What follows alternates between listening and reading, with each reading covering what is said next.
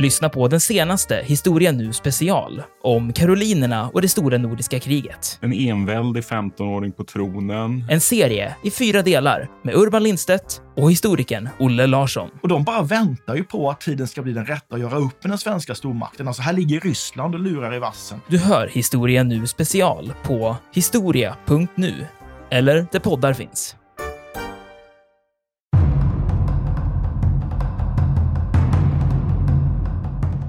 Man har en stor värnpliktsarmé och nu egentligen skulle vi kunna avliva två myter eh, på en gång här. Man har också en, en väldigt lång värnpliktsutbildning. Alltså de polska soldaterna är utbildade två år i allmän värnplikt.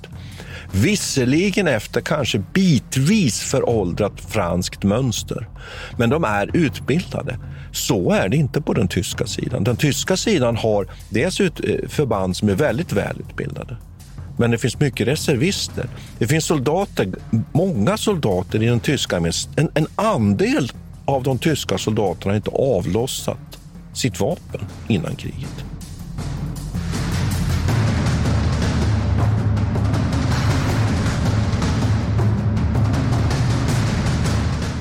Militärhistoriepodden är podden om krig med människor och samhället i fokus. Programledare är Martin Hårdstedt, professor i historia vid Umeå universitet och Peter Bennesved, doktor i idéhistoria. Podden ges ut av förlaget Historiska Media. Stöd gärna MH-podden via vårt swishnummer 123 610 76 68.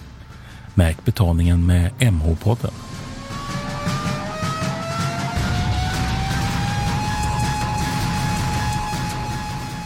Välkomna till Militärhistoriepodden. Mitt namn är Martin Nordstedt. Och jag är Peter Bennesved. Och idag ska vi prata om den eh, polska invasionen. Ja, Tysklands invasion av Polen 1939. Ja. Alltså jag tänkte på en sak när, när vi började prata om det här. Så jag, mitt, ett av mitt tidigaste minne från, från liksom historieundervisning, eh, det var min högstadielärare, tror jag, som berättade liksom, eh, om det här ojämlika förhållandet mellan tyska krigsmakten och Polen. Mm. Och framför allt då hur, hur eh, Polen, den polska eh, armén möter tyskarna med kavalleri mm. egentligen. Den klassiska myten, ja. Mm. Polsk kavalleri anfaller på ett löjeväckande sätt tyskt pansar. Det är den klassiska myten. Det är, det, det är spännande att det, att det stämmer ju givetvis inte. Nej, Eller jag vet jag gissar, jag gissar. Jag vet Nej, att de använder kavalleri, men vi kan mm. prata mer om det sen. Men eh, det säger ju lite någon, någonting om det här kriget också, att det är ganska mytomspunnet. Det är ganska, och är det avgjort egentligen? Alltså så här, både själva kriget är ju avgjort givetvis, men är det liksom eh, konsekvenserna och eh, händelseförloppet är ju omgärdat av rätt mycket mystik på något vis.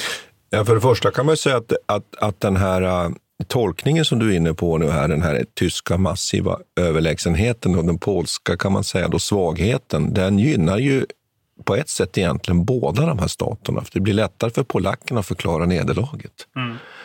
Och det gynnar ju också tyskarna i det läge man var då, för man vill ju ha den här äh, överlägsna, fantastiska segern. Mm.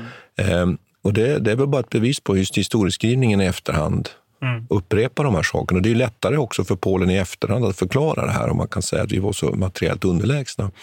Sen tycker jag att man kan direkt säga en sak när det gäller Polen och andra världskriget det är ju att det är väldigt komplicerat. Man har en väldigt komplicerad relation till, till eh, Eh, sin historia, särskilt andra världskriget. Jag var faktiskt på en, en, en, kontaktresa en gång i Polen och träffade eh, personer som jobbade med det nya museum för andra världskriget som man ska sätta upp i Gdansk. Och det var väldigt intressant att, att lyssna på dem, hur de resonerar. För deras stora problem var inte som det hade kanske varit i Sverige, att hitta ett sätt att tilltala publiken, att försöka hitta bra och rätt kunskaper och fakta, utan deras stora problem det var hur ska vi nu kunna kryssa mellan de här olika synerna i Polen? Alltså deras stora problem var egentligen hur ska vi kunna presentera en bild av andra världskriget som regering, opinion och olika grupperingar i Polen kan acceptera?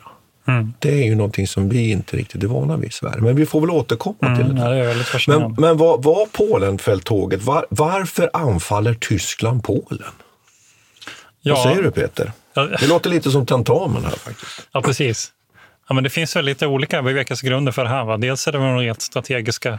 Man vill ju helt enkelt ha den här kornboden. från, från tyskt håll. Men sen finns ju den ideologiska bakgrunden med. Eh, deras Lebensraum. Eh, och det finns ju också ett begrepp som kanske inte är lika känt som är Großraum. Mm. En slags intresse, tysk intressesfär egentligen. Eh, och den, för det är bara den västra delen av Polen eller den, den som ligger närmare Tyskland som är befolkad av det som man då tyckte var Folkdeutsche, mm. som var tysk, tysktalande befolkning. Men, och det är den, den försökte man ju så att frigöra från det man tyckte var ett polskt förtryck och väl också så att helt enkelt förinta den polska kulturen.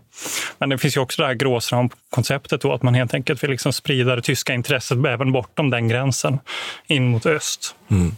Nej, och det, jag tror att du har alldeles rätt att man i Tyskland behöver man, behöver man tillgång till nytt landområde. Dels för att bosätta men också vissa naturtillgångar som finns, finns mm. i Polen. Så det är ju en del av den här tyska expansionen och kanske också den här, vad ska vi kalla det, på självdrivande expansionen.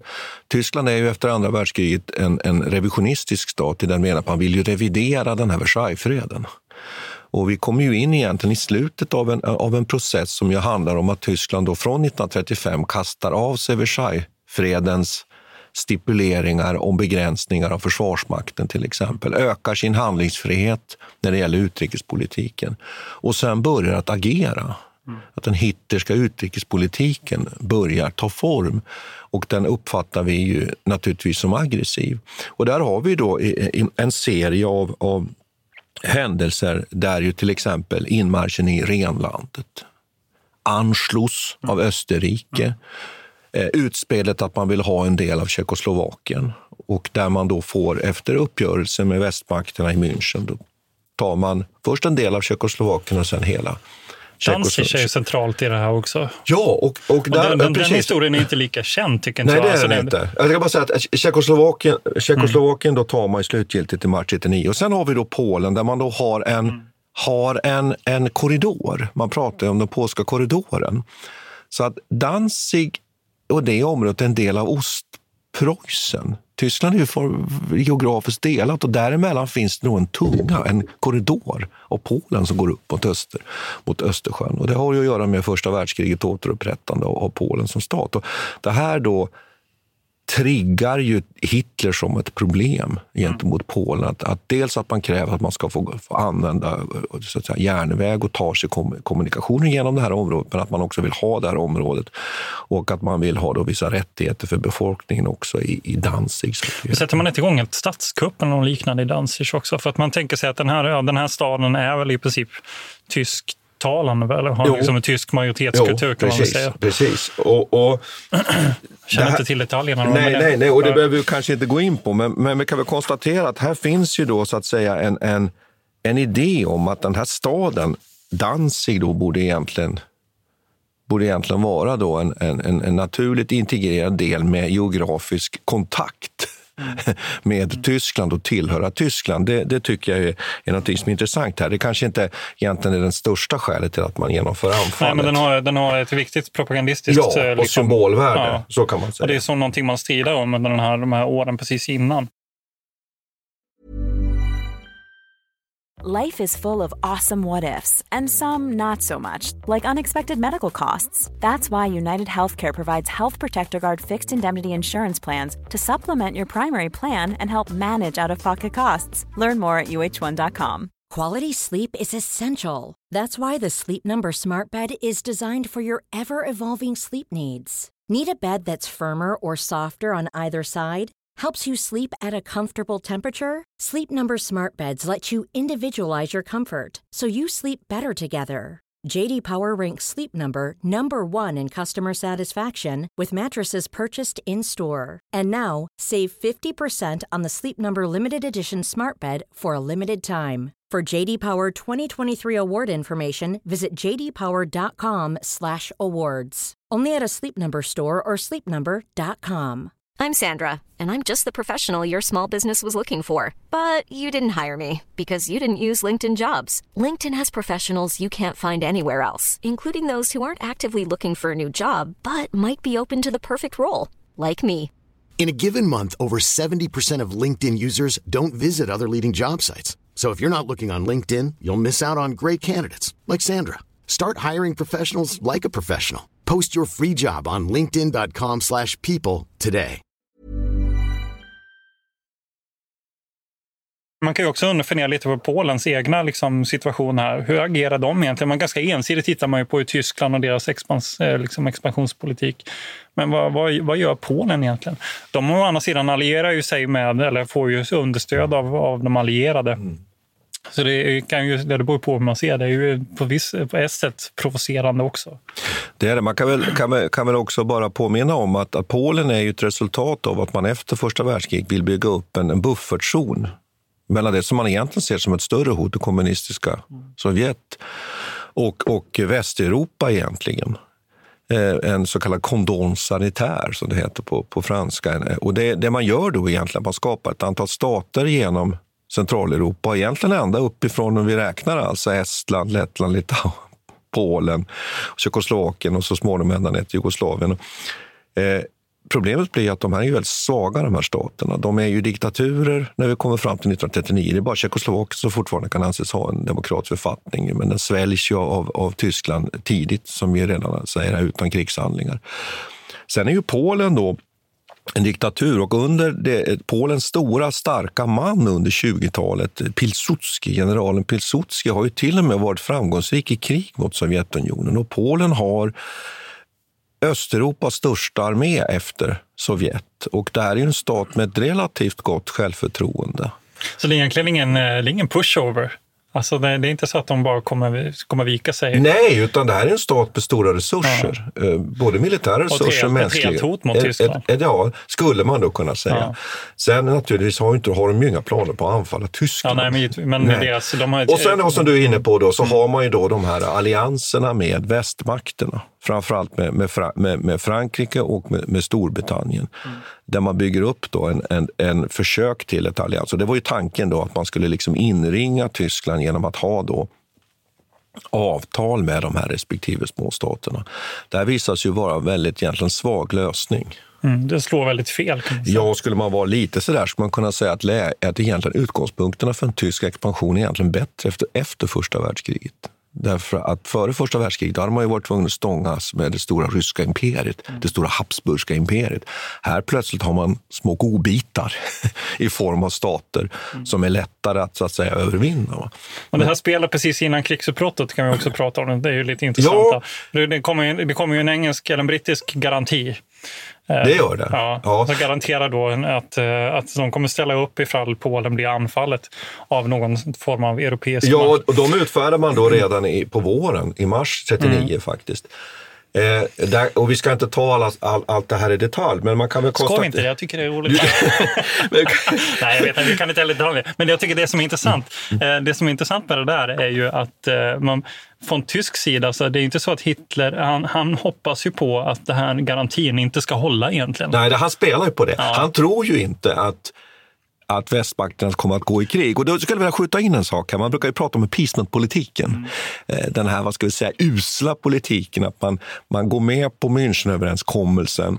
Eh, Chamberlain kommer hem till England, tror naivt att nu har jag skrivit på. Peace in our time. Jag har papper. Hitler kommer nu att inte gå vidare. Hitler kommer att lugna ner sig. Han är nöjd nu. Eh, och då ska man ha klart för sig att i väst, framförallt i Storbritannien, som är den stat som är ledare egentligen för Europa vid den här tiden. Frankrike är faktiskt mera passivt. Det beror lite på deras försvarsdoktrin också, att man bygger ju in sig i den här Maginot-linjen. Det har vi anledning kanske att återkomma till. Men det finns ingen opinion i Storbritannien. En, en, brittisk premiärminister som vill gå i krig har inget folkligt stöd. Och jag tycker därför att man kan ta Chamberlain och ledarna i Storbritannien något i försvar. Mm. Sen förändras ju detta när man inser att Hitler tänker gå vidare. Mm. Och Det är därför man ju också är beredd att agera och faktiskt så småningom nu förklarar Tyskland krig. Det är viktigt också att Hitler spelar ett, ett oerhört högt spel. Han tror och menar ju att det är inte sannolikt att västmakterna kommer gå i krig. Dessutom är han ju raffinerad, därför han gör ju upp egentligen med sin ideologiska fiende i den oheliga allians som skrevs under den 23 augusti, den klassiska Molotov-Ribbentrop-pakten. Vilket ju gör att i händelse av ett infall, ett anfall på Polen, man är ju redan igång med planerna. Rundstedt har ju en grupp som jobbar med planeringen redan i Tyskland, militären Rundstedt. Sovjet kommer alltså att snarare delta i att dela upp Polen. Man har redan gjort upp, man har ryggen fri. Och det här är ju väldigt, väldigt viktigt. Men det finns ju en... Eh, eh, Jag tycker att den här situationen som uppstod då under säga våren, våren 39 och sommaren 39 där man inte riktigt vet huruvida br- britterna kommer ställa sig till, en, till ett eventuellt anfall har ju också lett till lite historiografiska konsekvenser. Vi har den här historikern Richard Overy som har skrivit en bok som heter bara 1939. Och han för resonemanget att det, det var egentligen eh, eh, alltså det st- större delen av den diplomatiska eh, säga, eliten var ändå övertygad om att det fanns hopp ända in till liksom 1 september 1939. Om att det här inte skulle bli ett krig. Att man ändå har, liksom den, har drivits fram det så långt och man tänker sig att än så länge kan vi faktiskt stoppa det här. Men det, det, det som du berättar motsätter det är ju mer som en slags strukturalistisk tolkning. Ja, nu går vi in i Det är kanske en diskussion, men, men det är klart att här finns det olika syner. Men det jag tycker är viktigt är att man ofta må- uppmålar man i svart och vitt och man vill ha eh, att Chamberlain var naiv. Det, det fanns inte möjlighet att vid den tidpunkten gå i krig. Sen händer någonting väldigt radikalt. Opinionen vänder direkt när anfallet på Polen kommer och då finns det en möjlighet att plötsligt agera. Men även de tyska generalerna här var inte heller överens om att Hitler gjorde rätt när han eh, beslutade slutgiltigt att gå in i Polen. Det är också så här, det, eh, det finns ju en, jag läste en, en eh, ryss, han, han kallar det här för att, eh, att Hitler liksom committed to suicide, har han skrivit. Och det ligger ju någonting i det också. Det fanns ju tyska officerare som även som höll med om att det här startar vi ett krig om Polen nu och den brittiska garantin slår in, så att säga. Då är det slutet. Vi kommer inte klara av ett krig på två fronter igen. Nej, och det här har vi någonting som är väldigt spännande för att man ska förstå, eller något viktigt och spännande för att man ska förstå andra världskriget. Och den är ju att man kalkylerar ju med hela tiden ett kort krig. Tyskland klarar egentligen inte ett långt krig och det beror ju helt enkelt på det är geopolit och det är geografi och det är naturtillgångar. Utan ska man lyckas vinna någonting, då måste man vinna det snabbt. Och det är väl där tror jag också som det har fötts den här äh, förklaringen eller liksom konceptet av att man i Tyskland utvecklar någon form av nästan överordnad doktrin som man kallar för blixtkrig. Mm, men det måste finnas blixtkrig, för annars vinner de inte. Nej, annars vinner de inte. Och, där, där kan vi, och det kan vi, kan vi diskutera det där begreppet. Det finns ju anledning att komma tillbaka till det. För att det begreppet egentligen har ju två delar. Dels är det det här överordnade, som man brukar säga strategiska doktrin form- formulerandet av en blixtkrigsdoktrin, att man måste vinna krigen väldigt snabbt. Det är det ena. Och då kan man ställa sig frågan, är det verkligen så? Finns det en sån genom, arbetad doktrin i Tyskland? Svaret är nog egentligen ganska enkelt på den frågan. Nej, det, det finns inte. Det är någonting som vi i efterhand kan konstruera. Men däremot var man väl medveten om, framförallt bland de tyska militärerna, och det är man ju så rädd för. Vi har ju ingen armé som kommer klara av det här. Vi kommer ju snart, snart att prata om, om Polenfälttåget väldigt konkret. Om vi tittar till exempel på pansardivisionerna och så vidare. Hur utvecklade var de egentligen? Kunde stridsvagnarna rulla överhuvudtaget? Hade man övat och så vidare? Va? Det är det ena. Det andra är ju det här med blixtkriget, att, att man brukar liksom prata om att den också har ju en, en operativ, taktisk eh, eh, aspekt på, på blixtkriget. Att man uppträder så att säga konkret på slagfältet på ett speciellt sätt. Och Det kan vi återkomma till. Gör man det i Polenfälttåget? Det är väl egentligen svaret på den frågan också. Mycket tveksamt nej. Eh, så, så det kan, har vi anledning att diskutera. Men, men det ligger faktiskt i den här frågan du ställer här. Att man är tveksam. Eh, en sak, nu kanske vi föregår lite händelserna här, men Polenfälttåget blir ju en stor framgång. Det kan vi ju släppa direkt här för, för, för lyssnarna. Eh, och det gör många av till exempel eh, den här högt utbildade militären Halder som finns ju i den tyska ledningen. Han, han blir oerhört rädd. För han tänker nu att nu får ju Hitler vatten på sin kvarn. Vad kommer härnäst? Eh, hur kommer, hur kommer, bär det här nu bara iväg? För det här Polenfälttåget var inte den stora. Militärerna är väl medvetna om att Polenfälttåget är inte den fantastiska framgång som, som propagandan om Hitler vill låta alla förstå. Så att här finns något väldigt intressant som du tar upp, tycker jag.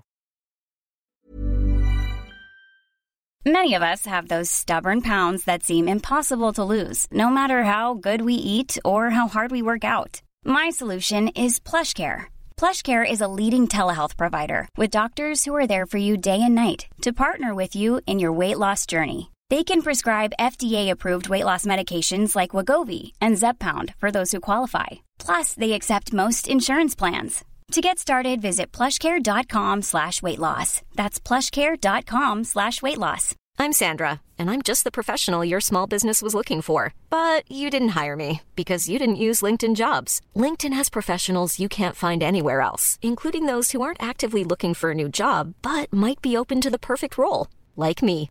In a given month, over 70% of LinkedIn users don't visit other leading job sites. So if you're not looking on LinkedIn, you'll miss out on great candidates like Sandra. Start hiring professionals like a professional. Post your free job on linkedin.com/people slash people today. Millions of people have lost weight with personalized plans from Noom, like Evan, who can't stand salads and still lost 50 pounds. Salads generally for most people are the easy button, right? For me, that wasn't an option. I never really was a salad guy. That's just not who I am. But Noom worked for me. Get your personalized plan today at Noom.com. Real Noom user compensated to provide their story. In four weeks, the typical Noom user can expect to lose one to two pounds per week. Individual results may vary. Vi fastnade Ja, lite. va? ja precis. Nej, vi fastnade i ett litet, eh, det var ett litet sidospår. Vad, vad, vill att vi går vid, vad ska vi gå vidare Nej, men jag tycker att vi går igenom, ska vi, ska vi prata om själva händelseförloppet här nu? Va? Eh, Och så liksom hitta en tid och en plats. Här, va? Ja, och det är, inte helt, det är inte helt enkelt, för egentligen Nej. skulle man ju vilja visualisera det här på en karta. Det är väl Ja. någonting som vi, vi ja, får... men det är svårt i det här mediet. Det är vi, kan det. väl börja med, vi kan väl börja med incidenten i Gleiwitz 31. Ja. Eh, Ja. Vad säger? Inte 31, eh, 31 augusti 1939. Ja. Och då är det alltså ett gäng tyska soldater som helt enkelt klär ut sig till polska soldater och eh, gör ett anfall på en radiostation i Gleiwitz som då ligger nära, nära den polska gränsen. Och då använder man detta. Det är liksom eh, klassisk fake news kan man säga. Eh, Ett slags... Eh, Jag skulle säga att det är en klassiker. Jag har faktiskt redan varit inne på det här. Vi, Ja. både när det gäller vi- Visst pratade vi om, vad var det, Gustav III? Ja, som- Gustav III beställde kostymer på opera. Eh, Det är en klassiker. Och även när det gäller vinterkriget, som fortfarande idag diskuteras ju väldigt mycket. Och detta användes ju då som en slags ursäkt då, så att Hitler kunde eh, liksom, referera till den här incidenten som en polsk provokation som då gav anledning till, att, eh, till, till en krigsförklaring som sen kom var det den 3 september. Jag tror själv, den officiella krigsförklaringen kom den 3 september, Mm. men själva invasionen påbörjades den 1 Den september. Och den 3 september kommer också krigsförklaringen från Storbritannien och de allierade hänger på. Eh, Så där har vi, så det är starten då, eh, första september. Sen ska man väl kunna säga att, att eh, vi kommer, väl till det, kommer ju till det sen, att den här så att säga, kniptångsmanövern som det här ju innebär, eh, att Warszawa är inringat och den, merparten av den polska armén är inri- inring- inringat den 17 september. Warszawa faller 28 september. 27, 28 Ja, 27, september. 28. Och den eh, eh, ryska sovjetiska armén går in i östra Polen strax efter den 17 september. Den 17 september. Och sen är, är, är slutdatumet så att säga för det här kriget den 6 oktober. Så där har vi, har vi kronologin. Eh, Men vad är det som händer här då? Då, då har vi det är två, två tyska arméer som går in samtidigt. Ja, man skulle kunna göra, för att göra det här nu väl, eh, lite förenklat så kan man säga att den tyska krigsplanen den, den bygger på följande, nämligen att man ju anfaller så att säga, med en form av kniptångsattack. Man anfaller från, från norr och man anfaller från söder. Från Bock i norr för befäl över den armén och Rorstedt för befäl över armén i söder. Och man lämnar, så att säga, man genomför inte ett frontalt östligt anfall. Och eh, det man kalkylerar med är att den polska armén kommer att i huvudsak utgångsgrupperas längst, långt västerut längs med gränsen. Och man helt enkelt undantar betydelsen av, av den här Poznan-armén som står väldigt centralt i, i Polen, eh, centralt västligt i Polen. Den kalkylerar man med och säger så här, den kommer inte hinna agera. För hade den agerat, då hade den varit ett stort problem. För den skulle nämligen kunnat antingen möta von Bocks nordliga armé eller Rundstedts sydliga armé, eller faktiskt gå rakt västerut mot Berlin. Det är ju inte så långt till Berlin, vill jag ju påminna. Och då tänker man så här att planen går ut på att nej, men vi kommer att hinna helt enkelt köra över den polska armén innan den här Poznan-armén hinner agera. Så det är planen. Eh, väldigt raffinerat, får man ju säga, men också innehåller ju ett stort mått faktiskt av chanstagning.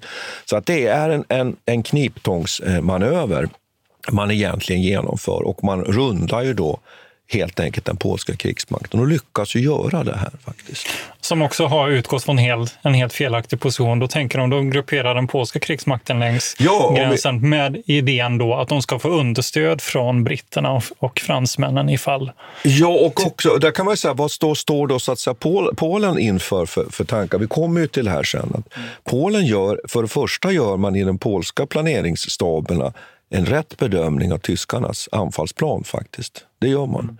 Men det handlar ju mer om att man sen inte egentligen utnyttjar den, den så att säga, analysen och agerar riktigt, utan man fattar beslutet att man har två val. Ska vi utgångsgruppera så att säga, öster om Wisla? längre in i Polen, ha handlingsfrihet som det heter på militärspråk, att kunna möta ett anfall i olika riktningar. Dessutom skydda mobiliseringen av vår armé fullständigt ut. Eh, nej, det väljer man inte, av förmodligen väldigt politiska skäl. Vi vill försvara hela vårt territorium och därför flyttar man fram och man ligger väldigt nära gränsen i väst. Man utgångsgrupperar den mesta av trupperna västerut. Men man har en reservarmé centralt, som vi redan varit inne på, den så kallade Poznan-armén. Och den har man ju en handlingsfrihet med. Och ska vi prata militärspråk så kan man då med den eh, operera som man säger på de inre linjerna, det vill säga man kan alltså slå i olika riktningar från en central position. Och hade man, hade man gett den här postanarmén ett, en tidig order eller fullständig handlingsfrihet och haft en befälhavare som hade vågat, då hade kanske tyskarna hamnat i problem. Därför att den tyska utgångsgrupperingen den har ett stort hål i mitten på nästan 10 mil. Och där hade den här polska posten kunnat slå. Så det här är ett strategiska utgångspunkter. Du märker att jag, jag, jag tycker nu, det är lite spännande jo, jag faktiskt, vet, måste jag, vet. jag erkänna. säga det, nu ser jag att det lyser i dina så kontrafaktiska ögon. Ja. Men jag tänker så här, okej, okay, eh, ja det låter väl rimligt. Eventuellt skulle de kunna göra det, men vad skulle det leda till i, i praktiken? Och vad skulle de, skulle de vara så modiga då att de skulle göra ett motanfall mot Tyskland? Om man får djävulens advokat här då, mm. de skulle inte ha något luftunderstöd, för de skulle vara låsta på polskt territorium med sina egna, sina egna flygstridskrafter. Ja, vi kommer till det där också. För ja, det, och de skulle ja. inte, i princip mm. inte kunna agera någonting utöver den här grupperingen skulle de inte kunna agera i Tyskland, eller hur? Ja, det, och vad skulle det leda till i praktiken? Ja, det, jag tror att det hade lett till, om vi nu ska vara kontrafaktiska, det kan vi väl få kosta på oss, för det är ju våran, är våran podd, så kan man säga att det hade ju gett dem tid och om det hade följts upp av ett franskt anfall, vilket ju fanns i överenskommelsen, ah. den franska armén skulle ju marschera mot ja, Berlin ja, ja, inom okay, x antal okay. dagar. Okay, och det är självklart att det hade haft en betydelse. Eh, och tyskarna hade hamnat i stora problem. Sen, sen, sen vet vi inte i förlängningen, men jag tycker att det är intressant bara att konstatera här att, att den första myten, vi ska avhandla en del myter här. Mm. Nämligen att den polska armén var fullständigt liksom ute och cyklade i sin utgångsgruppering. Det är faktiskt fel. Man hade läst av den tyska krigsplanen. Sen däremot hinner man, eh, lyckas man inte agera. Det, men det är en annan sak. Så det tycker jag är viktigt, att man är alltså inte helt, lite, lite svängigt uttryckt, borta. Mm. Utan man vet ganska väl. Och det händelseförlopp som sker, det har man, har man ganska klart för sig. Det tycker jag är väldigt viktigt här. Och vad är det som händer här sen då? då, då de retirerar ändå upp mot Warszawa i den riktningen. Ja, och där blir de ju inringade så småningom. Mm. Och en annan myt som jag tycker vi kan avliva direkt också, det är ju myten om att man inte hinner mobilisera. Och den tycker jag också är jättespännande, därför att man har ungefär en kapacitet att sätta upp 40 divisioner i, i Polen. Det är en ganska stor armé, faktiskt. Det är en ganska stor armé. Hur, mycket liksom, folk eh, representerar det ungefär? Ja, om man räknar en division på 15 000 man ungefär. Mm. Så kan man räkna på det. Och det, det är ganska stor armé. Man har en stor värnpliktsarmé och nu egentligen skulle vi kunna avliva två myter eh, på en gång här. Man har också en, en väldigt lång värnpliktsutbildning. Alltså de polska soldaterna är utbildade två år i allmän värnplikt. Visserligen efter kanske bitvis föråldrat franskt mönster, men de är utbildade. Så är det inte på den tyska sidan. Den tyska sidan har dels eh, förband som är väldigt välutbildade, men det finns mycket reservister. Det finns soldater, många soldater i den tyska armén. En, en andel av de tyska soldaterna har inte avlossat sitt vapen innan kriget. De är egentligen helt allt från helt outbildade till mycket rudimentärt utbildade, mycket enkelt utbildade. Det vill säga att utbildningsståndpunkten egentligen i den tyska krigsmakten när det gäller soldat och, och krigskunskaperna är egentligen mindre. Mm kan man inflika där att eh, den svenska diskussionen som pågår under 30-talet här om, om hur man ska utforma krigsmakten mm. överlag och eh, även om man pratar om civilförsvar givetvis mm. så pratar man gärna om Polen som ett, som ett utomordentligt militariserat samhälle. Det är inte särskilt önskvärt, men man använder mm. oftare Polen som ett exempel på vad man inte vill, eh, alltså vad man inte vill eh, åstadkomma, åstadkomma med ja, och, och liksom mm. den här sammanblandningen mellan civila och militära okay. relationer. Det är ju intressant med tanke på mm. att Sverige kan ju anses vara ett ganska militariserat samhälle. Men, men det var väl att man var väl också, man, nu, nu, nu får vi iväg här, men det har väl också att göra med att man ju ser Polen också som en diktatur. Mm. Ja. Men det är viktigt här att vi, vi, vi alltså kommer, ihåg, kommer ihåg här att det handlar alltså inte om den polska eh, utbildningen, eller soldatens brister, utan det handlar mer om här, vilket, vi, vilket ju måste bli den stora slutsatsen så småningom, det är ju ledningsförmågan. Tyskarna har ju en helt annan möjlighet. Alltså den kvalitativa grejen som jag var inne på också, huruvida, hur man möter kavalleriet eller man möter ja. ty, nu, nu kommer myterna en ena efter den andra ja, här, precis, men vi tar dem. Bocka av dem. Alltså ja. den, den, den här, och det, det gäller väl till viss del flygstridskrafterna också. Ja. Och det gäller också utrustningen. Vi kan ju ta dem allihopa. När det gäller det här pansar eh, pansar med kavalleri så är det ju verkligen en myt. Och det, man, det, man, det man vet är att det finns ju då vid ett tillfälle som är väldigt uppmärksammat då, eh, där polsk kavalleri på något sätt skulle ha anfallit pansar. Eh, det polska kavalleriet visste mycket väl vad pansar var. Man hade pansarstyrkor inom den polska armén. Man hade en hel del stridsvagnar av relativt god kvalitet, faktiskt en hel del. Man var visserligen numerärt underlägset, man hade färre än vad tyskarna hade, absolut, men man hade stridsvagnar. Däremot var det så att man valde att använda dem på franskt vis, nämligen att smeta ut dem som understöd. Eh, Pansaret var på så att det mera skulle kunna användas som direktunderstöd till infanteriet och infanteriet som var huvud huvudvapenslaget tillsammans med stött av artilleri. Och detta då kan man jämföra med Tyskland som använder mer offensivt som, an, som en ja, som, an, som an, Precis, som använder stridsvagnarna samlat i pansardivisioner för att liksom uppnå lokal överlägsenhet att bryta igenom. Och Det är en stor väsentlig skillnad.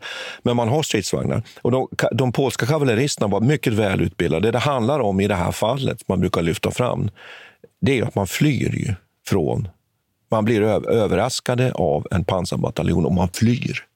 Och det är bättre att fly på hästryggen än att fly till fots. Så att den myten kan vi ha av. När det gäller så materiell generellt så är det så att, det, det är så att polackerna var, var materiellt underlägsna när det gäller vissa vapenslag, men inte alls generellt. Man hade både artilleri, man hade också luftvärn. Man hade 86 artillerikanoner i Warszawa bara. Ja. Flyget, mm. flyget var ganska välutrustad. Man skjuter faktiskt ner 160 tyska stridsflygplan under, under kriget. Man brukar säga att det polska, det finns bland annat den här Land Dayton som är en klassisk beskrivning av, av blixtkriget. Han säger att, där säger, säger han att, att det polska flyget liksom slås ut på marken. Det är en myt. De flygplan som blir utslagna under de första dygnen, det är sådana som inte kan repa, som är, som är helt enkelt funktionsodugliga, alltså som man inte flyttar. Det polska flyget fungerar relativt väl. Man genomför hundratals bomb uppdrag och man skjuter ner 160 eh, tyska jaktflygplan. Det är ganska bra för, tycker jag, ett flygvapen som blir utraderat på, på marken. Däremot är man naturligtvis underlägset, det är man, men inte så underlägset. Man är underlägset när det gäller vissa materialkategorier, men inte så underlägset. Och Det tycker jag är viktigt. Så att Den bild som, som kan målas upp av är en polsk krigsmakt inte alls är materiellt underlägsen sin motståndare. Som har en krigsplan där man, som man faktiskt läser av den tyska krigsplanen. Utan här måste vi hitta hitta skälet till nederlaget i någonting annat. Mm. Vi måste hitta det någon annanstans. Och då säger du att det är ledarskapet, det var där, där, där det brast? Ja, läser man litteratur och den förståelse som jag själv har, tycker tyck jag, av andra världskriget är att det är ju i, i ledarskapet som, som vi ser problemet. Då. Och att det är ledarskapet i den tyska armén som är överlägsen den polska armén. Att man har en uppdragstaktik i den tyska armén, att man har eh, befälhavare som agerar mycket mer självständigt och tar initiativ. För Polenfälttåget är inte alls på något sätt klockrent eller genomförs perfekt från tysk synvinkel. Mm. Utan här handlar det väldigt mycket om välutbildade befälhavare på lägre nivå i, i, i, i organisationen som fattar fattar goda beslut och är goda ledare på slagfältet. Men när du säger liksom gott ledarskap, om man ska bara en generell fråga om dem, vad, de där, vad betyder det egentligen? Menar du bara att det är någon slags eh, självständighet då som officerare? Är det, handlar det om förmågan att eh, liksom kommunicera sina beslut och sina order? Handlar det om hur, eh, liksom, hur många officerare man har? Eller vad exakt menar du när du pratar om... Liksom, eh... När man pratar om, om, om, om uppdragstaktik så är ju den att helt enkelt att man ställer uppgifter till en befälhavare så att han har full frihet. För det första vet den här eh, bataljonschefen, kompanichefen, plutonchefen precis vad chefen vill. Det här är chefens målbild. Men sen styr inte chefen. Mm. Utan man har förtroende för den här kompanichefen att lösa uppgiften. Och han är utbildad att tänka så. Han får veta, jag ska ta staden. Mm. Men han får inte veta exakt hur han ska ta staden. Så det handlar ganska mycket om självständighet på det exakt. viset? Och det gör ju också att man har mm. befälhavare på alla nivåer som fattar självständiga beslut, är med, väl medvetna om målet, har en tydlig målbild. Mm. Eh, det har man inte på samma sätt i den polska armén. Man är mera styrd genom detaljerade order, kommandon. Man har en, en, ett, ett äldre, kan man säga, befälsschema ett äldre befälssätt, att, att, ett, ett, ett förhållningssätt till varandra till, på olika nivåer och man är inte alls lika flexibel. Och där tror jag att vi hittar nog den stora förklaringen. Mm. Sen måste vi lägga in en sak här också mm. när vi ska diskutera det polska nederlaget. Och den är ju att Sovjet kliver ju in mm. på slutet. Men det avgör inte de initiala operationerna. Men det är ju sista spiken i kistan. Och det, det kan man ju diskutera kring egentligen. Hur oerhört egentligen den här staten Polen ju egentligen krossas. Ja, det är här nu, nu inträder ett helt nytt läge. Egentligen bara ockupationsmakt som är ja, det är ett land uppdelat i två och eh, där man helt enkelt bara ville utradera allt motstånd. Den här operation Tannenberg som tyskarna satte igång är ju fruktansvärt brutalt egentligen. Ja.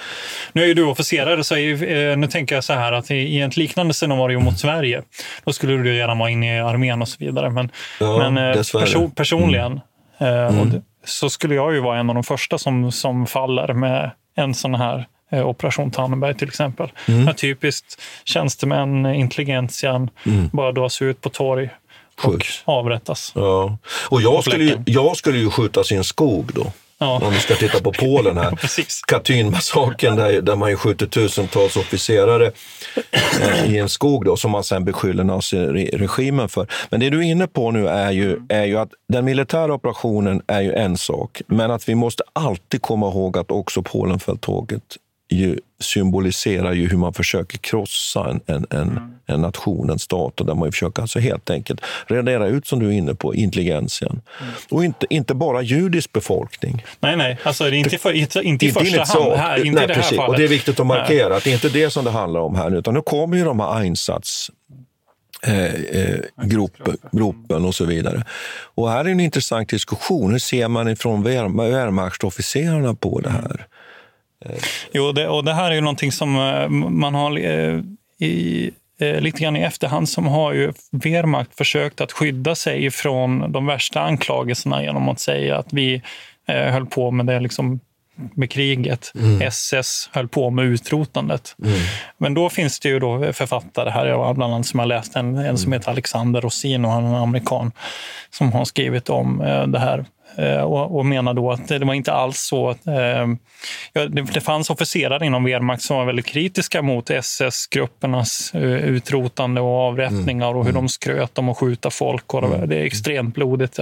Jag, jag, på ett sätt så vill jag rekommendera folk att läsa om det här. På ett annat sätt så vill jag inte det. För det är en fruktansvärd eh, mm. ockupation som, som, som polackerna får stå ut med. Men, men eh, från Wehrmachts sida så handlade, han för fram resonemanget då, från Wehrmachts sida handlade det först och främst om att ja, eh, det är moraliskt förkastligt, eller de, de har någon slags eh, demoraliserande effekt för deras soldater att se det här och att agera, att döda civila på det här systematiska sättet. Och att man helt enkelt tycker att det är för tidigt.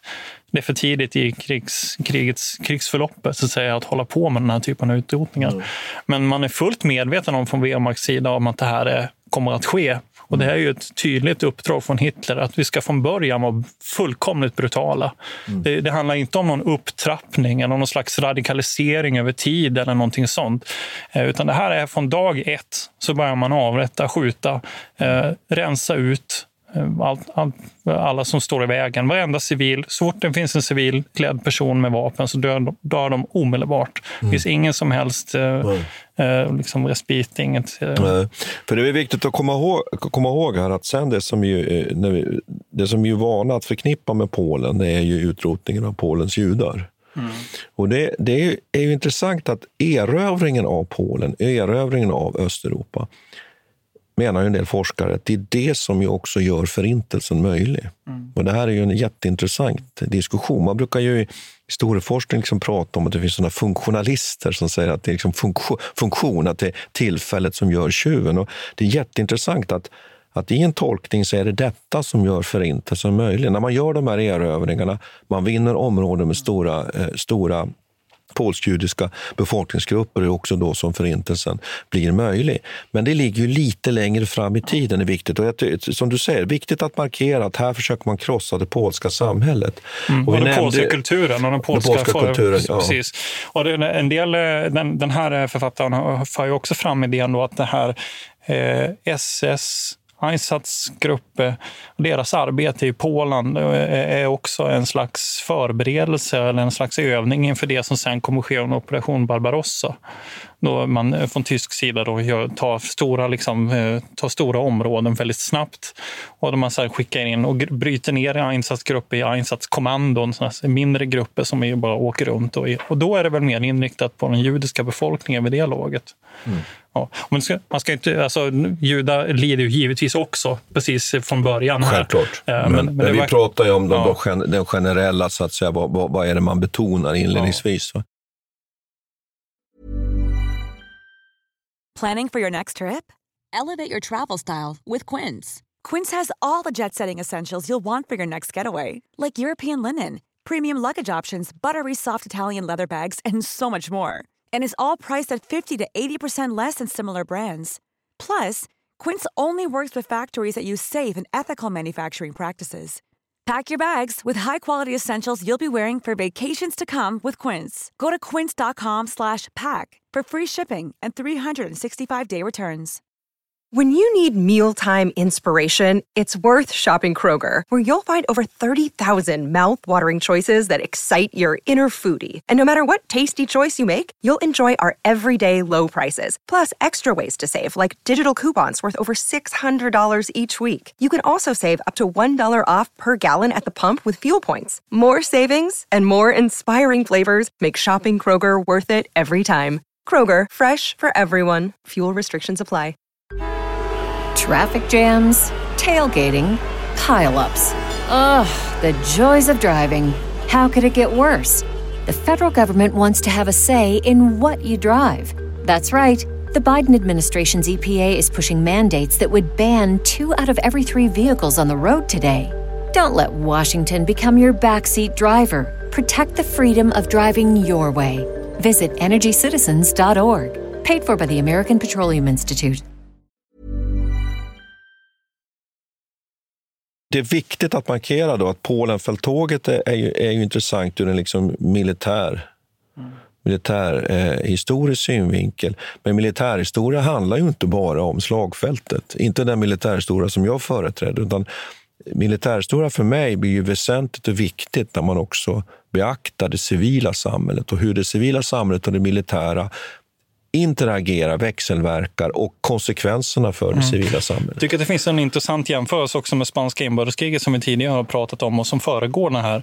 Eh, I i, i fallet Polen så har vi ju, trots att det var många vittnen som givetvis har dött och som inte kan, deras berättelse inte kommer fram, men i Nürnbergrättegångarna så har vi ändå fått reda på ganska mycket om vad som har hänt. Den här typen av böcker går att skriva. Om man tittar på spanska inbördeskriget så har vi inte alls den situationen. Om man fortfarande idag hittar massgravar och, och man, man, sitter och tittar igenom kyrkböckerna och letar efter och får helt enkelt spekulera i hur många som dog. För, för Franco-regimen var någonting helt annat och de konsekvenserna av det kriget var liksom, mm. eh, spelades ut på ett annat sätt. Här vet vi ändå någorlunda vad som hände i Polen. Mm.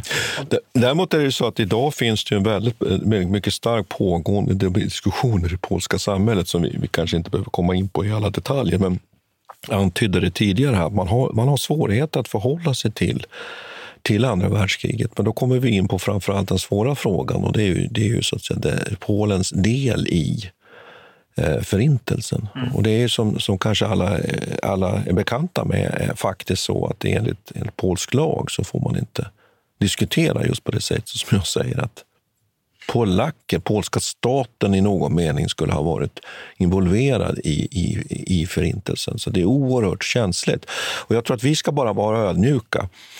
Eh, och, och, Det är klart att vi kan ha uppfattningar och diskutera ställningstaganden och så vidare. Men, men att förstå de här grymheterna som sätts igång i det här landet och som ju in, inleds och görs möjliga på grund av den här erövringen, det tror jag vi har väldigt svårt egentligen att förstå. Men jag skulle vilja, jag skulle vilja också... Eh, eh vi tappade en, en sak lite här när, när vi diskuterar Polenfälttåget. Och vi har ju krossat eh, nu en hel del myter. Det är också så att vi glömmer ju bort att västmakterna har ett stort ansvar här, där man ju ger egentligen den polska krigsledningen och den politiska ledningen ett, ett, ett hopp. Men man gör egentligen ingenting. Och det, vi kan ju konstatera det egentligen, att, att den franska armén, den, den står ju där den står. Mm. Och sätter inte det tryck på Tyskland som man hade förväntat sig. Ty Tyskland har en hel del skärmtrupper i väster, men av lägre kvalitet. Och hade man satt igång ett, systematiskt anfall, ett, medvetet anfall med tyngd, så hade Tyskland hamnat i klara problem. Och man markerar inte heller mot Sovjetunionen. När de gör man inte heller. Man, man, låter dem vara. Man hoppas på att de här, för, att det här för, man egentligen använder, precis som du var inne på innan, här, använder polskt territorium som en slags strids som är ena bara. Så tänker man sig att ja, förr eller senare så kommer den här friktionen skapas mellan trots Molotov-Ribbentrop-pakten så förr eller senare så kommer det skapas så mycket friktion att de här länderna kommer, kommer att clasha. Ja. Det, det, det, får man i och för sig rätt i. ja, det får de givetvis rätt i. Men, men, samtidigt så blir det ju att om ni lämnar östra sidan av mm. Polen mm. helt vind för våg bara. Viktigt också att markera här tycker jag att, att eh, eh, Estland, Lettland, Litauen också ingår ju i i Molotov-Ribbentrop-paktens uppgörelse. De ockuperas ju omedelbart här så småningom lite längre fram. Och även anfallet på, på Finland ingår i det här som vi har haft ett, ett ett, ett, ett program om. Jag skulle vilja återkomma till här liksom avslutningsvis lite nu det här med blixtkrig. faktiskt, mm. För det har vi inte avhandlat. Mm. Och där kan man ju säga att, att det finns inget blixtkrigskoncept eller någon sån doktrin utvecklad i Tyskland. Det är en efterkonstruktion.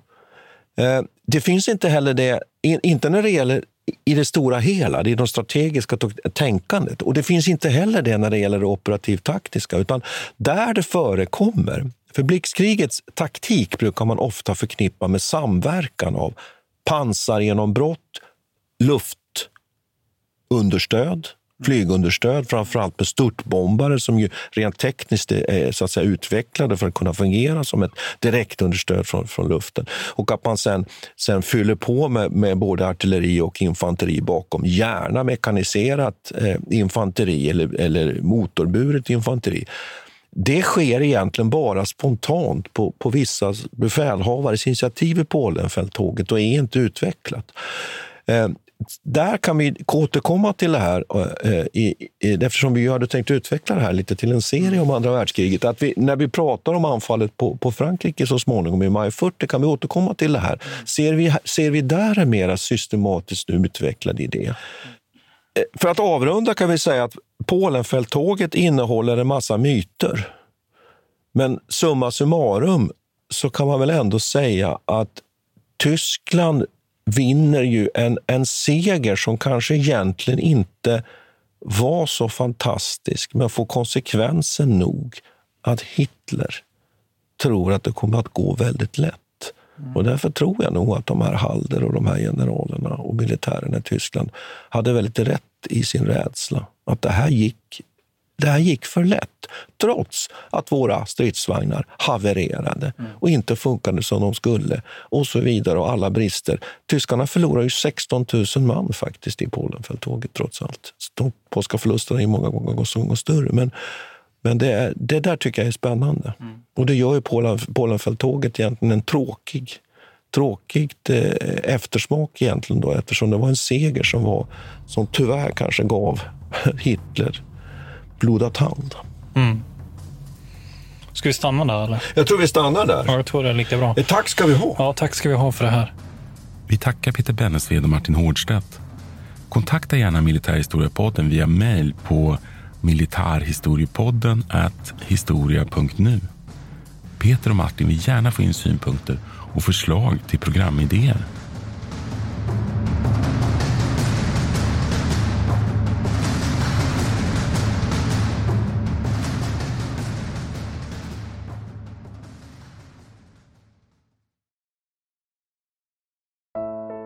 Iran har under 1900-talet genomgått tre omvälvande revolutioner som orienterat landet antingen mot västerlandets modell eller mot en auktoritär styrelseform.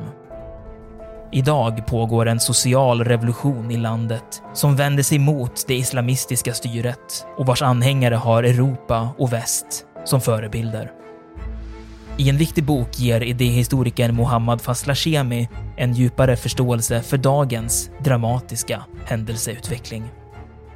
Iran mellan tre revolutioner är utgiven av förlaget Historiska Media. Beställ den fysiska boken på förlagets hemsida historiskamedia.se eller köp den i en bokhandel nära dig.